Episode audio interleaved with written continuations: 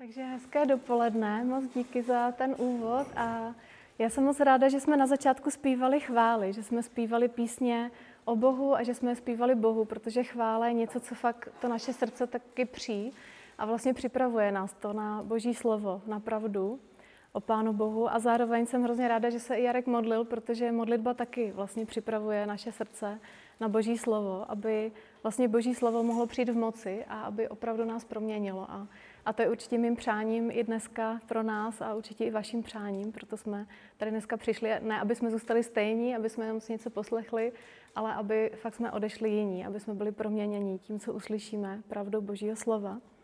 A já na začátek položím otázku, kterou možná už Jarek eh, tak trošku položil, i když možná spíš oznamovacím způsobem. Kdo z vás už někdy v životě hledal Boží vůli? Si se třeba můžete přihlásit? to jsem si tak myslela, včetně mě. A co jsme prožívali, když jsme hledali Boží vůli? Možná někdy uh, si troufám říct, že určité obavy, uh, co když minu, co pro mě Pán Bůh má, a nebo takovou tíseň, co když neuslyším Boží hlas. A myslím, že každý člověk, který chce následovat Pána Boha, tak prostě touží znát Boží vůli. A proč? Protože mm, myslím, že to je podobné jako ve vztahu s člověkem, že když prostě někoho máme rádi, tak nám záleží na tom, co se tomu člověku líbí, co se mu nelíbí. A proč nám na tom záleží? Protože ho chceme těšit. A co o boží vůli tady napsal uh, apoštol Petr. My tady procházíme, jak už Jarek říkal, uh, prvním listem Petrovým. Už několik nedělí jsme se jim zabývali a dneska se podíváme společně do čtvrté kapitoly, veršu 1 až 11. Jestli máte tady Bibli, uh, papírovou nebo v mobilu, tak klidně si tam můžete založit a budeme se pořád do toho oddílu vracet, i když budeme ještě zmiňovat nějaké další pasáže a zároveň vepředu to bude ukázané tak, abyste to mohli sledovat. A uh, vždycky, když se do té pasáže vrátíme, tak ta pasáž tam bude v celku vidět, takže budeme moct to mít trošku i v kontextu ty jednotlivé verše, ale budeme se zabývat těma jednotlivýma veršema a co tam se dozvídáme o boží vůli. Takže nejdřív si můžeme společně přečíst. Když tedy Kristus podstoupil tělesné utrpení, i vy se vyzbrojíte stejnou myšlenkou. Ten, kdo trpěl v těle, skoncoval s hříchem proto i vy ve zbývajícím čase života nebuďte oddáni lidským vášním, ale vůli Boží. Dost dlouho už jste dělali to, v čem si libují pohané. Žili jste v nevázanosti, vášních, v opilství, v hodech, pitkách a v hanebném modlářství. Když se již spolu s nimi nevrháte do téhož proudu prostupášnosti, dráždí je to a urážejí vás. Však vydají počet tomu, kdo je připraven soudit živé i mrtvé. Proto bylo evangelium zvěstováno i mrtvým, aby byli u Boha živi v duchu, ačkoliv byli za svého života u lidí odsouzeni. Konec všech věcí je blízko. Žijte proto rozumně a střízlivě, abyste byli pohotoví k modlitbám. Především mějte vytrvalou lásku jedni k druhým. Vždyť láska přikryje množství hříchů. Buďte jedni k druhým pohostinní a nestěžujte si na to. Každý ať slouží druhým tím darem milosti, který přijal. Tak budete dobrými správci boží milosti v její rozmanitosti. Kdo káže, ať zvěstuje slovo boží. Kdo slouží, ať to činí ze síly, kterou dává Bůh, tak aby se všecko dělo k oslavě boží skrze Ježíše Krista. Jemu buď sláva i moc na věky věků. Amen. Takže pojďme si ty, eh, ta slova eh, učedníka Petra trochu víc rozebrat. Hnedka na začátku tady máme takový pokyn, který zní dost radikálně co se hned na začátku dozvídáme o boží vůli pro náš život. Máme skoncovat s hříchem. A je to radikální pokyn. Hřích je něco, co víme, že ničí náš vztah s Bohem, co se Bohu nelíbí, co nás od Boha oddaluje. Hřích je zaměřený na nás a ne na Boha. A vede k věcem, eh, které tady Petr zmiňuje, které prostě ničí náš život a ničí i život druhých lidí kolem nás. A jak je možný skoncovat s hříchem? Kristus s ním skoncoval na kříži. Kristus vyřešil na kříži náš problém hříchu a proto i pro nás je možný přestat hřešit a místo toho se zaměřit na Boží vůli. A hnedka tady se dostáváme k dvěma zásadním věcem. A ta první věc je, že vlastně bez toho, aniž bychom stáhli na sebe Kristovu oběť, tak těžko budeme bojovat s hříchem, těžko budeme nad ním vítězit v našem životě, těžko z vlastní síly ho můžeme porazit. A druhá věc uh, jsou vlastně věci, uh, ve, který, ve kterých lidé, kteří nepoznali Krista, pohané, zápasí bezúspěšně s hříchem, protože vlastně pohán je někdo, kdo nezná Boha a je to sirotek, je to člověk, který bojuje o své místo na tomhle světě, bojuje o věci, které potřebuje získat, aby je měl, protože vlastně nepoznal toho, kdo za něj zemřel a kdo za něj i vstal a je na světě sám a musí si vydobývat věci um, z vlastní síly. A je velký rozdíl mezi myšlením pohana a mezi myšlením božího dítěte a je hodně důsledků, které vyplývají z takového myšlení. A zároveň nás to může překvapit, ale my můžeme přijmout Pána Ježíše do našeho srdce a přitom se můžeme vrátit k životu z vlastních sil a k životu zaměřenému na naše vášně. A ten život nemusí úplně nutně vypadat tak, jak ho popsal Petr, vlastně takové jako negativní věci, a, ale může vypadat i tak, jak ho popsal apoštol Pavel v listu Galackým. A je to ve třetí kapitole, verše 1 až 5. A ten list byl vlastně popsán lidem, kteří právě poznali Pána Ježíše, ale potom začali znova žít z vlastních sil. A Pavel jim říká, vy pošetili galačtí, kdo vás to obloudil. Vždyť vám byl tak jasně postaven před očí Ježíš Kristus ukřižovaný. Chtěl bych se vás zeptat i na jedno. Dal vám Bůh svého ducha proto, že jste činili skutky zákona, anebo proto, že jste uvěřili zvěsti, kterou jste slyšeli? To jste tak pošetilí. Začali jste žít z ducha božího a teď spoleháte sami na sebe? Tak veliké věci jste prožili nadarmo? A kdyby nadarmo, ten, který vám udílí ducha a působí mezi vámi mocné činy, činí tak proto, že plníte zákon, nebo proto, že jste slyšeli a uvěřili? Takže ty příjemci toho dopisu byli lidé, kteří přijali Pána Ježíše, prožili, co to je odpuštění vlastně mm, za jejich hřích, co to je boží milost, ale pak začali žít ze sebe. A jak se to projevovalo? Zákonnictvím. Vlastně spoleháním na zákon bez víry. Může to být zákon náboženský, ale může to být naše vlastní zákony, který si vyrobíme a který vyrábíme na ostatní lidi a uvalujeme je na sebe a když splníme ten zákon, tak potom věříme, že budeme mít život. A dál spoleháním na sebe. A vlastně zůstávání bez duchovního ovoce. A co je opakem takového myšlení? Co je opakem takového života? Je to život z víry, kdy vlastně my věříme, že Kristova oběť byla dostatečná a že stačil na to, aby vyřešil náš hřích. A že už se nemusím chtít Bohu zavděčit tím, že budu plnit zákon ve smyslu jakýchkoliv nařízení, byť i třeba dobrých, který věřím, že sami o sobě mi přinesou život. A pokud věřím, že já můžu získat život vlastním úsilím, bez Boha, tak Pavel říká, že jsem pošetilý, že to je prostě pošetilost. A zároveň, co Pavel označuje tedy za velkou věc, co je ta velká věc, kterou ty galačtí prožili. To, že někdo začne žít z moci Božího ducha. A místo, aby žil z vlastních sil, se spolehá na Boží moc ve svém životě. A Bůh udílí svého ducha a působí v nás mocné činy. A jakým způsobem se to děje? Děje se to tehdy, kdy vlastně mu věříme, že slyšíme pravdu o Bohu a dovolujeme, aby ta pravda, kterou se o Bohu dozvídáme, tak proměnila náš vztah s ním. Když vlastně informace, které o Bohu mám, mění můj pohled na něj a místo pozorovatele se stávám účastníkem boží moci a milosti, kterou mi Bůh dává. Já to řeknu ještě jednou. A, takže jak se děje to, že Duch Svatý v nás působí mocné činy? Když slyšíme pravdu o Bohu a dovolujeme, aby tato pravda proměnila náš vztah s ním. A když informace, které o Bohu mám, mění můj pohled na něj a místo pozorovatele se stávám účastníkem milosti a moci, kterou mi Bůh dává. A vlastně hned v prvním verši my čteme, že Ježíš podstoupil tělesné utrpení a skoncoval s hříchem. A proč to udělal? Udělal to z lásky. A o lásce pak čteme taky v těch dalších verších. A prostě Pán Ježíš nás tak miloval, že chtěl, aby jsme měli život. A je to neuvěřitelná skutečnost. A když ji přijmeme, tak mění naše životy. A my už nežijeme stejně. A proč nežijeme stejně? Protože nemyslíme stejně. A proč nemyslíme stejně? Protože věříme jiným věcem.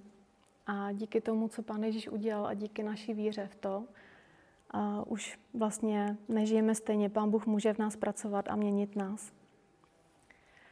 A pokud jsme nepozvali Pána Ježíše do svého srdce, tak eh, pro nás bude hodně těžké bojovat s hříchem v našem životě a vítězit nad ním. A zároveň, pokud jsme ho přijali, ale nevěříme v jeho moc, nevěříme v to, že jsme boží děti, tak ehm, vlastně nemůžeme spočinout v tom, že Bůh o mě ví a že má pro mě dobré věci, že je mocný se mi dát poznat, že je mocný mě vést, odhalit mi svoji vůli. Ale zároveň, pokud věřím, že jsem boží dítě, že patřím do boží rodiny, že jsem jeho, tak vím, že se o mě můj nebeský otec stará. A když mu budu věřit, tak ho budu poznávat a spočinu. Spočinu ve svém životě. A vlastně moje hledání Boží vůle nebude takový horečnatý úsilí, kdy se snažím něco od Boha získat. A mm, mám strach, že mi něco dobrého nedá. A ten verš tady nebude teď vidět vepředu, ale uh, v listu Římanům se píše, že Boží láska je velita do našich srdcí skrze Ducha Svatého, který nám byl, byl dán. Boží láska je vylita do našich srdcí. Um, nevím, jestli jste někdy stáli před vodopádem, a já jo. A je to tak, že prostě stojíte pod tím proudem vody a ta voda se lije a lije a lije a neubejvá a už jste úplně celý mokrý, už máte všechno nasáklý a ta voda pořád, pořád se lije. A já, když jsem si četla tenhle ten ver, že boží láska je vylita do našich srdcí skrze Ducha Svatého, který nám byl dán, tak jsem si představila ten vodopád že vlastně boží láska je vylévaná, že to není, že pán Bůh jako kapku jako na nás kápne a prostě si s tím jako vystač, ale, ale on furt lije, lije prostě svoji lásku.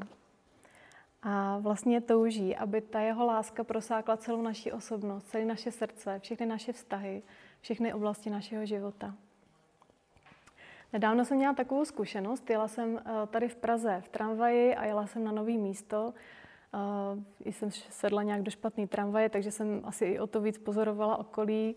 Dívala jsem se na lidi v té tramvaji, na stromy a vlastně jsem začala děkovat Pánu Bohu. Byl tam i takový krásný rybníček po cestě, vůbec bych ho tam nečekala.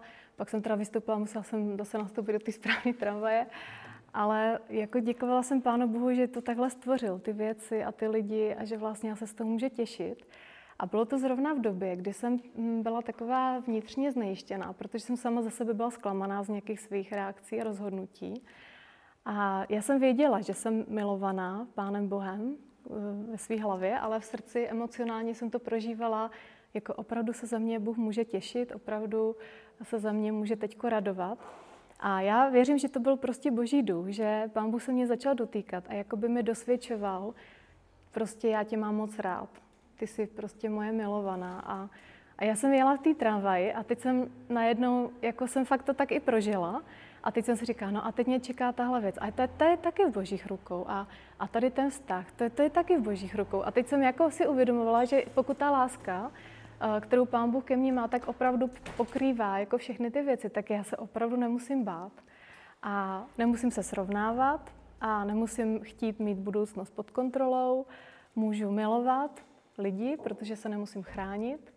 A vlastně úplně se to změnilo. A, a uvědomila jsem si znova, že pokud v našem životě je strach a vina, tak oni nám brání vlastně spočívat Boží lásce a tím pádem oni nám brání vidět Boží vůli pro náš život, protože vlastně to je Boží vůle pro náš život, spočívat v Otcově lásce.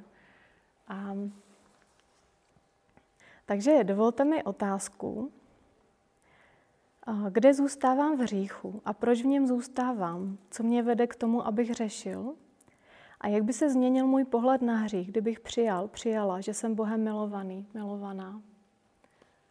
Vidíme třeba teď nějaký jako přetrvávající hřích v našem životě, něco, co nás uh, svírá, co nás pořád jako zotročuje, co nás uvádí do toho područí a kde nejsme svobodní. A jak by se změnil můj pohled na hřích, kdybych přijal, přijala, že jsem Bohem milovaný, milovaná, co všechno by se ve mně uvolnilo? I ve vztahu třeba k ostatním. Jak by se změnil můj pohled na hřích, kdybych přijal vírou, přijala, že jsem milovaný, milovaná. Já jsem ještě tam neřekla jednu věc, co jsem prožila v té tramvaji. Uh, nevím, jestli to znáte, Já jsem to četla kdysi, že to je takový dobrý uvolňovací cvičení před spaním, že i zvlášť, když prožíváme nějaký, právě se rozhodujeme, nebo nás čeká něco druhý den v práci, prostě máme takový stažený tělo, jsme ve stresu, takže si prostě lehneme a teď si uvědomíme jednu nohu, pravou nohu třeba a řekneme si, uvědomíme si, jak je uvolněná, úplně uvolněná, prostě úplně volně leží a moucha je přitahovaná k uvolňovacímu cvičení a, a levá noha prostě volně leží a je úplně uvolněná, úplně prostě spočinutá. A tak, tak, tak pokračujeme prostě přes trup ruce až k hlavě a vlastně si uvědomíme, jak to tělo je úplně jinak uvolněný, potom, když jsme si jako to uvědomili, když jsme si to připomněli. A já jsem vlastně z té tramvaje odcházela takhle uvolněná ve vztahu s Pánem Bohem, že já jsem fakt tak spočinula, jako v jeho lásce a říkala jsem si, proč já tak nežiju, proč já tak nepřemýšlím, to, toto je pravda.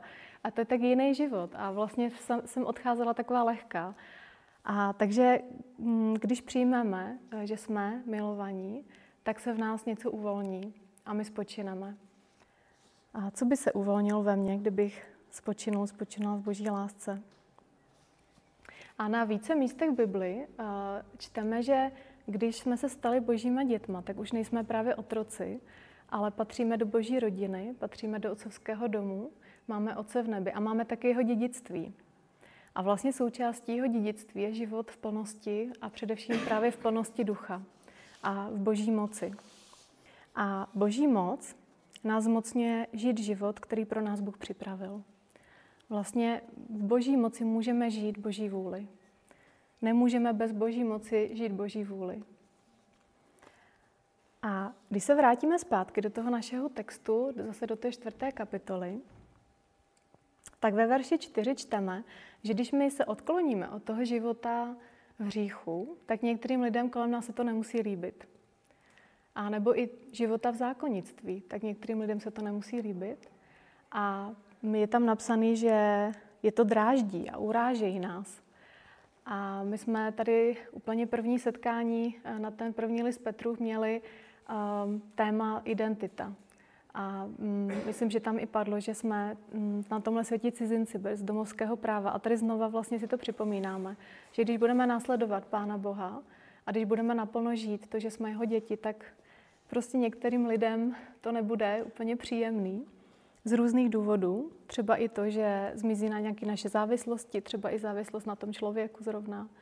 A, nebo některé věci přestaneme dělat a, a lidi jsou zvyklí u nás na některé věci a třeba se jim to nemusí líbit, ale to je v pořádku, protože a, život s Kristem nás uschopně mít nezávislost na lidech kolem nás, zdravou nezávislost, na lidech, kteří Boha neznají a neznají tu svobodu, která v něm je, anebo kteří ho poznali, ale nežijou z jeho moci.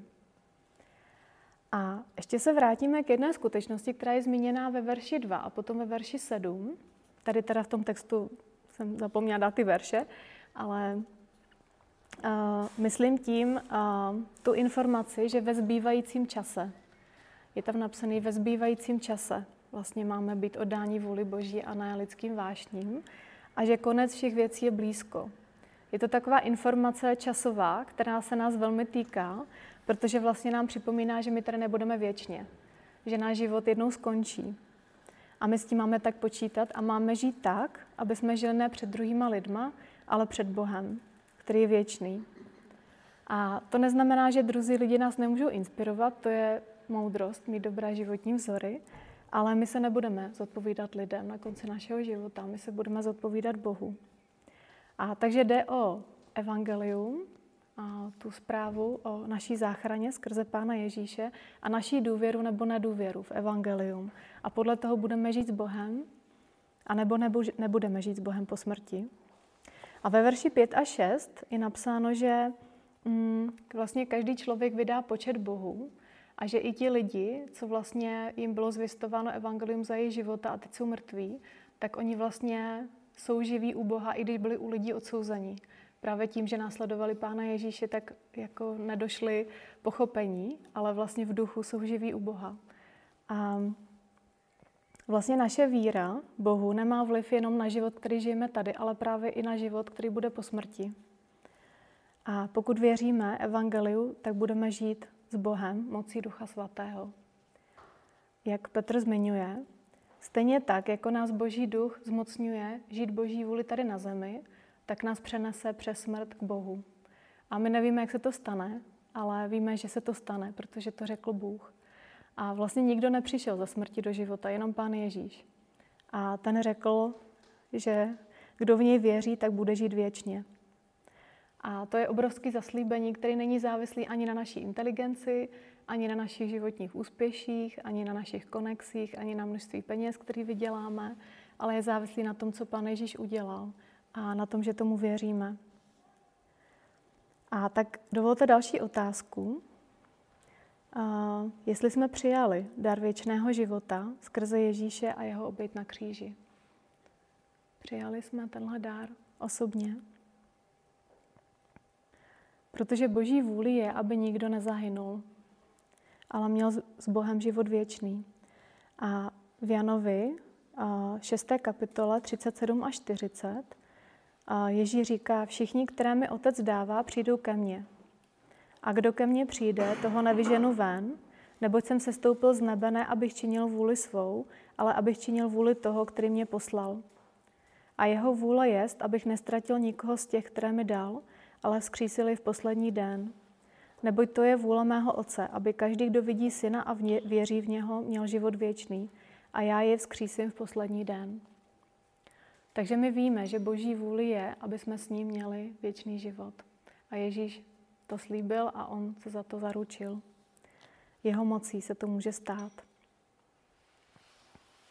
A vlastně e, součástí toho života, který Pán Bůh dává, je i, jsou věci, e, které vlastně charakterizují to, kým je Bůh sám. A to čteme v těch dalších verších. Jsou to určitý postoje a určitý životní styl, který je zaměřený na druhý lidi. Je to postoj lásky vůči druhým lidem a je to postoj služby, vlastně, která se může projevovat různýma způsobama, kdy sloužím druhým lidem a toužím jim sloužit. Takže ve verších 7 až 11 čteme především mějte vytrvalou lásku jedním k druhým. Vždyť láska přikryje množství hříchů. Buďte jedni k druhým pohostění a nestěžujte si na to. Každý ať slouží druhým tím darem milosti, který přijal, tak budete dobrými správci milosti Boží v rozmanitosti. Kdo káže, ať zvěstuje slovo Boží. Kdo slouží, ať to činí ze síly, kterou dává Bůh, tak aby se všechno dělo k oslavě Boží skrze Ježíše Krista. Jemu buď sláva i moc na věky věků. Takže čteme tady o lásce a o službě. A já si pamatuju, jak jsem kdysi duchovně hledala, tak jsem potkala křesťany, a oni právě měli takový postoj nesobecký lásky a služby vůči druhým lidem. A mě to hrozně přitahovalo a chtěla jsem to žít, ale nedokázala jsem to žít. A vlastně v té době jsem ještě neznala Pána Ježíše a právě neznala jsem Boží moc, a, ale hrozně mě to přitahovalo. A v těch verších můžeme vysledovat dvě věci. Služba druhým vyvěrá z Boží moci. A za druhé, jejím cílem je oslavit Boha. Takže služba druhým lidem vyvěrá z boží moci. Je to Bůh, který dává určité dary. Je tam napsané, že to jsou dary milosti. A my pak můžeme sloužit těmahle darama druhým lidem. A jeho dary, a může to být jako různé věci, nemusí být jenom to, co tam Petr zmiňuje, může to být třeba praktická služba nebo dar pozbuzení, jsou boží vlastnictví a pouze když my v tom jsme ve spojení s ním, ve spolupráci s ním, v podanosti s ním, tak vlastně ty dary jakoby vykonají skrze nás, k čemu je Bůh určil. A my neznáme boží záměry, ale když vlastně jsme dobrými správci těch božích darů, tak eh, žijeme jeho záměry s naším životem. Vlastně jsme v boží vůli. Takže zase dovolte otázku, jaké dary milosti jsem od Boha dostal. A používám je v lásce a sloužím ze síly, kterou mi dává Bůh jaké dary milosti jsem od Boha dostal a používám je v lásce a sloužím ze síly, kterou mi dává Bůh. Takže služba druhým vyvěrá z boží moci. A druhá věc, jejím cílem je oslavit Boha. A pro nás to může být možná trošku těžký to slyšet, že eh, Bůh má být oslavený, ne my. A nejde úplně tak o nás, ale o to, aby Bohu zešla eh, z té služby sláva. A co to znamená? Že vlastně, když se naplňuje Boží vůle, tak pozornost je na Bohu. A to, kdo z toho vynikne, je Bůh. A to, kdo je více znám lidem, je Bůh.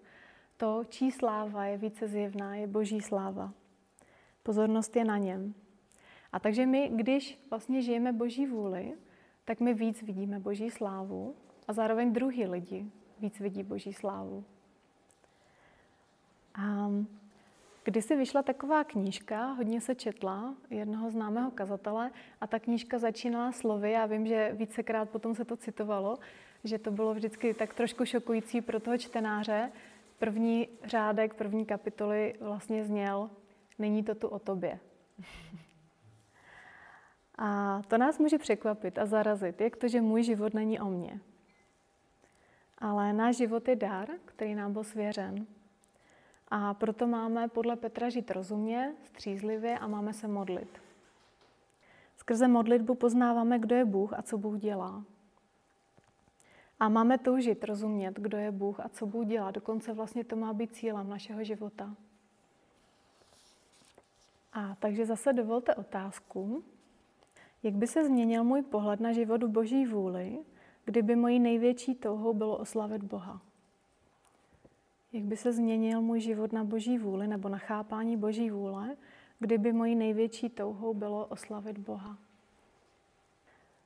A už se blížíme k závěru. A když se zase vrátíme do té pasáže zpátky, tak kdybychom tam sledovali slovo Bůh, Boží, Duch Svatý, Boží moc, Ježíš, tak vlastně zjistíme, že to nejčastěji se opakující slovo, oni jsou jakoby různý ty slova, ale vlastně je to, je to Bůh, že to je nejčastější uh, slovo v tom textu. A vlastně možná je to zjevná věc, ale vyplyne nám, že když vynecháme Boha, tak nemůžeme zjistit Boží vůli. A prostě bez Boha nemůžeme poznat Boží vůli. Bez obětí Ježíše a bez moci Ducha Svatého Boží vůli nemůžeme žít. Bez Boha nemůžeme poznat Boží vůli a bez obětí Ježíše a bez moci Ducha Svatého Boží vůli nemůžeme žít. A přesto někdy ve svém hledání třeba chodíme za lidma a ptáme se, co myslí, že je Boží vůle pro můj život. Nebo jsme takový prostě ustaraný, jako úzkostlivý, hledáme znamení, třeba jako vlastně ti pohani, jako ti lidi, co neznají Pána Boha.